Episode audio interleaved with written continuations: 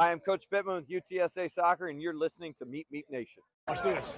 We're going! Great job! Ah! Meep Meep.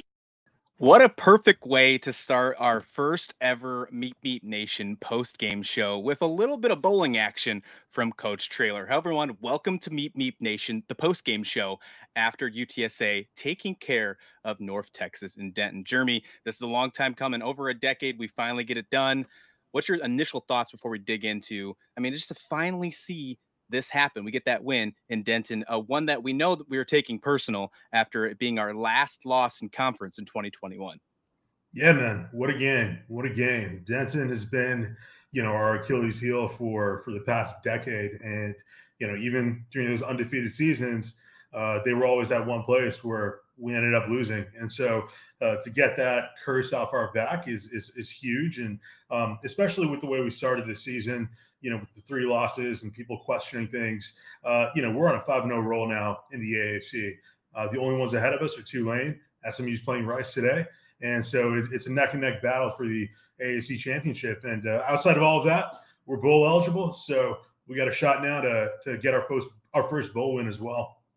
Absolutely. Now, if you're just listening in, and we do see we have some viewers checking in, chime in on the YouTube page, Facebook, wherever you're listening. Send us some comments, questions. We'll be sure to answer them on the show here live with Meep Meep Nation post-game show. UTSA defeating North Texas 37-29. Hey, you brought up Tulane, by the way. They just snuck by East Carolina 13-10. Crazy. That just shows that, hey, when we're in November now, it's a whole different month, starting to get crazy, scary hours. We're in October. It looks like they're extending on over into November for the American Athletic Conference. We have a lot to talk about, and then nothing ever gets dry. We noticed that in Conference USA. Looks like it's carrying on with us over to the Athletic, but we got a lot to talk about with this game. I think we have to talk about initially this running game to start off this one. Usually I feel like when we talk about post games on shows, when Caleb's on with us, we usually talk about Frank Harris first. It usually seems to be the question, but not this week. It seems like it is the three horsemen in the back, the three amigos, the three best friends that anyone could ask for. And that's Kevorian Barnes, Robert Henry, Rocco Griffin. They did their thing in this one. Over 233 yards rushing in the first half alone. That was enough to surpass the season high in rushing, which was Houston in week one of the season. They wind up having 287 yards on 51 carries in this one, 4 touchdowns. This running game really lit up for UTSA, and that was the game changer for them to win this one, Jeremy. 100%. That's what I love so much about this team. And I post this on Twitter, but we've got so many weapons. And so if something isn't working, right, if we've got guys like McQueen out on the receiving core, we're able to lean on our running backs. We're able to have a dual threat QB who, Frank himself got quite a bit of yardage just from running. And, not to mention Chase Allen, right, going in every single kick. I think it was 4 for 4, 5 for 5. And so just a really, really stacked team. And that's such a useful tool, especially in this environment where, anyone can get injured at any time as we go into the later season. But, man, that running back room right now full of Sunday players. Absolutely. Kevorian Barnes, 16 carries, 129 yards, 2 scores. That's 8 yards a carry, averaging 8.1 yards a carry. Rocco Griffin had 10 carries himself, 65 yards, 6.5 yards a carry. Robert Henry had 13 carries for 43 yards and a touchdown as well. All of them scored. 3 running backs, 3 touchdowns. What a great problem to have. What a fantastic problem to have. But Frank Harris, I know we said we usually start off with him. Still worth mentioning. He had a great game in this one. We saw him run a lot more, probably the most that he's ran all season long in this one, but the lanes were open. There was a couple hits he took. Definitely made me, squinch my eye like I was eating a lemon just to make sure he was going to get up okay. But he did just fine. He didn't have to throw the ball too much, only 134 yards. Definitely something different compared to his near 400 yards last week against East Carolina. But Jeremy, Frank finds a way to get it done. And that's exactly what we have to say about this offense. I personally think this is the best the offense has looked all season long.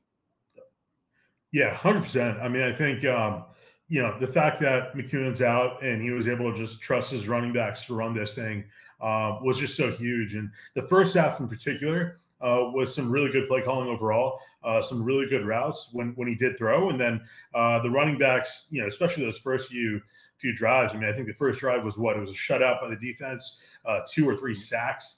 And then right after that, we answer with just some massive runs with Kevorian. And so, you know, giving Frank his flowers as always. The guy's the leader, and he's always leading his team. And obviously our running backs right now, I think, are the trifecta that are the MVPs of today's game. Yeah, shout out to the offensive line, too. They did a really good job. This offense all around had a very good week here against North Texas. Let's swing on over and let's talk about this defensive side. You kind of already brought it up at the beginning of the game. 3 and out, probably the best way you could start off the game. The next drive, though, started to get a little shaky. The offense, North Texas started passing down the field. I will say that defense kind of got out of a jam with a little bit of luck, fumbled down at the 5-yard line. And they wound up getting a turnover that did turn into points.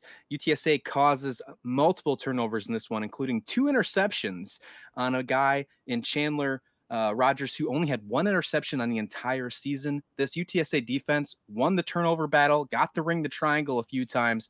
This is a really important thing to take care of in this game, something that we know it has been an issue at the beginning of the season. Sounds like luck is starting to turn in the Roadrunners' way, Jeremy. 100%. Yeah, it looked like the refs were a little less biased until we started again in the fourth quarter, and Vegas probably gave them a call, and we're like, hey, you gotta cover that spread. But yeah, no, it looks like things are getting a lot better. I think the only, I guess, improvement areas that I could really pick out right now is some of the red zone defense that we've been having. Like, I think, you know, UNT was able to go for the extra point, for the 2-point, you know, drive every time. And they got it both times. And that's something that we've really got to be able to lock down, especially as we progress to play a really good Rice team. And obviously, you know, the leaders in Tulane. But beyond that, man, the initial rush, the defense is really able to do a lot of pressure on the QB. I mean, man, we've seen so many games already where it's just sack after sack after sack.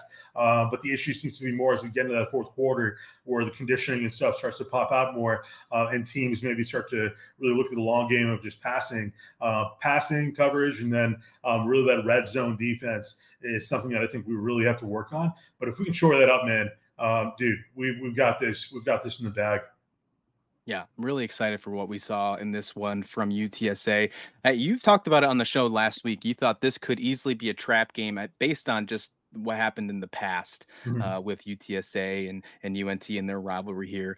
Now that this one's passed and you're, you know, looking past it, we're looking forward. Now we have a few more games in the conference as we look to stay undefeated in conference play and continue on. Rice is next on the home slate at home at the Dome on 11/11. 6:30 Central Time for you guys. This one's going to be on ESPN U, not ESPN Plus, by the way, even though we did see some weird things happening yet again on ESPN Plus. But looking ahead, what is your thoughts on this team now that your thoughts of the trap game is now behind us? Yeah, if you look at the statistics ESPN has up, we're favored to win every game except for Tulane.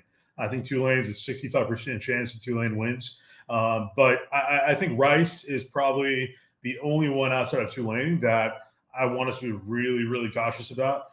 Historically, right, Rice has been kind of bottom of the barrel team, and they've really turned that program around. They were able to do what we couldn't do. They beat Houston, and Houston just beat Baylor. So, you know, these are not bad teams. And so if we go in right now riding high, 5-0, bowl eligible, it could be a trap game even though we're in the Dome.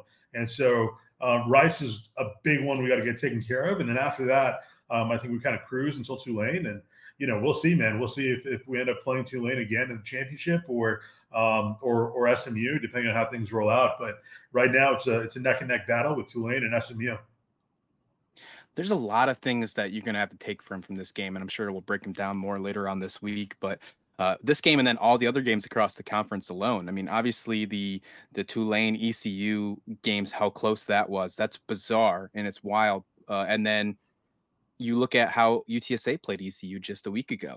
Yeah. This whole don't eat the cheese thing that Coach Traylor has brought across this last couple weeks after having a rough go at the beginning of the year, then turning around at the exact right time they need to, starting the show to be the team that we all expect them to be in the offseason, starting to get that hype from media, from fans, from social media. Coach Traylor comes out with this mousetrap thing. Yes, gave some comedy with his finger issues, sure. But has this really strong message, don't eat the cheese. It's starting to take off across the socials as well. I myself included am using it. For example, North Texas had a great second half comeback last week against Memphis. It was a good idea. Don't eat the cheese. They had a pretty decent kind of comeback in this one. Now, it wasn't a 21-point deficit they had to worry about last week in Memphis. It was only 11, but it was still something that they had to take care of. UTSA has to play a full 4 quarters of football. This was a pretty good one. Don't get me wrong. Still a couple things to tweak in this one. What are some of the things that you are most worried about from this team moving on to next week, the things that you saw that need to really be improved this week at practice before we head to Rice? I'm sorry, before Rice comes to us. Yeah. I think, first I would say, obviously you want to keep everyone healthy. You want to keep Frank healthy.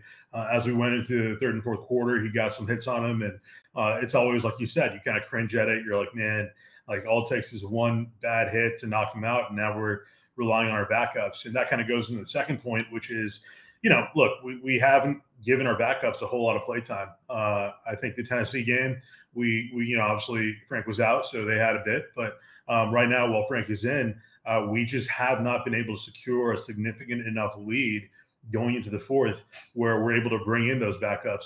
And that's going to be something that we really got to pay attention to because, as we get closer and closer to Tulane, if Frank does get injured and we have backups coming in now that haven't really played a whole lot, haven't really gotten familiar with the schemes, that could be a big issue. So that's one thing that I really want to see us do is really start to pull away and stop having these sort of heart attack games. But I think what was interesting with this game was it seemed, for me at least, like offensively, the play calling was like completely different in the first half compared to the second half. It seemed like first half we were a lot more dynamic. We were a lot more in tune with what was working. And then in the second half, there were just some play calls that, man, I didn't know what we were doing exactly. We were just running it when we shouldn't have been and passing it when we should have been running. And a lot of that definitely could have been credit to UNT. They could have definitely adjusted really well, and that might have been it. But, what are your thoughts? Like, I think, for me at least, it definitely seemed like a completely different offensive scheme in the second half. Absolutely, 100%. All right, everyone, that's going to wrap it up for this quick post-game show at Meep Meep Nation. Thank you so much for joining. If you have some questions for us, we didn't see them come in the chat, send it to us in the comment description below so we can get it for our mailbag episode on Wednesday. We'd be more than happy to answer those later on in the week. But again, thank you so much. Again, UTSA getting the win against North Texas is exactly what we are hoping for as we move on to next week. We'll see you here next time on Meep Meep Nation.